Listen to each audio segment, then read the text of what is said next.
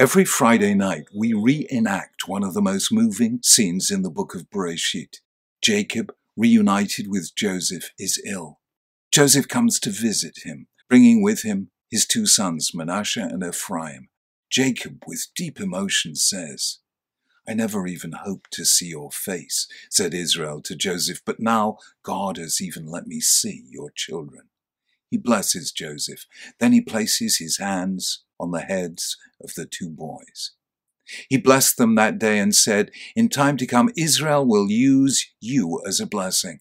They will say, Yesimcha Elokim Ephraim may God make you like Ephraim and Menashe. And so we do to this day. Why do we use this blessing above all others? One commentator says it's because Ephraim and Manasseh were the first two Jewish children born in exile. So Jewish parents bless their children, asking God to help them keep their Jewish identity intact despite all the temptations and distractions of diaspora life. But I heard a most lovely explanation based on the Zohar from my revered predecessor, Lord Jakobovits of blessed memory. He said that though there are many instances in the Torah and Tanakh of parents blessing their children, this is the only time we find a grandparent blessing grandchildren. Between parents and children, there are often tensions. Parents worry about their children. Children sometimes rebel against their parents. The relationship is not always smooth. Not so with grandchildren. There, the relationship is one of love, untroubled by tension or anxiety. When a grandparent blesses a grandchild, then he or she does so with a full heart. That's why this blessing by Jacob of his grandchildren became the model of blessing across the generations, and anyone who's had the privilege of having grandchildren will immediately understand the truth and depth of this explanation. Grandparents bless their grandchildren and are blessed by them. And this double phenomenon is the subject of a fascinating difference of opinion between the Babylonian Talmud and the Talmud Yerushalmi. The Babylonian Talmud says the following.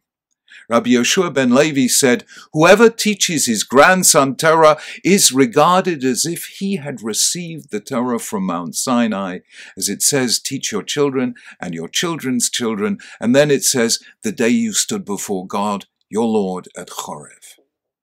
The Talmud Yerushalmi, however, puts it the other way around.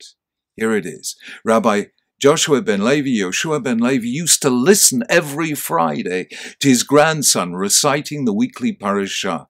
One week he forgot to do so and he entered the bathhouse. After he had begun bathing, he remembered that he had not yet heard the weekly parashah from his grandson and he left the bathhouse. They asked him why he was leaving in the middle of his bath, since the Mishnah teaches that once you've begun bathing on Friday afternoon, you don't have to interrupt.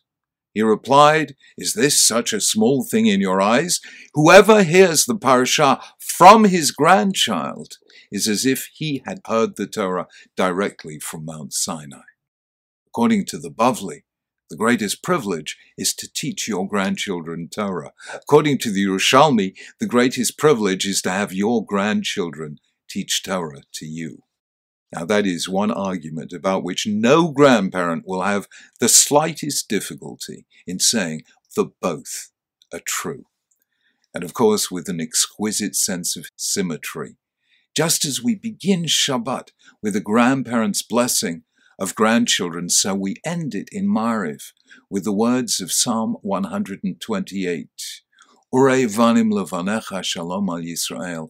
May you live to see your children's children peace on Israel.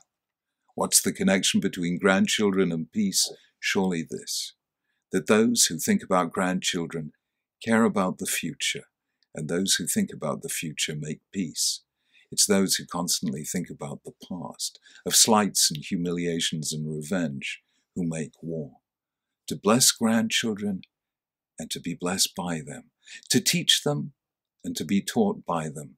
These are the highest Jewish privilege and the serene end of Jacob's troubled life.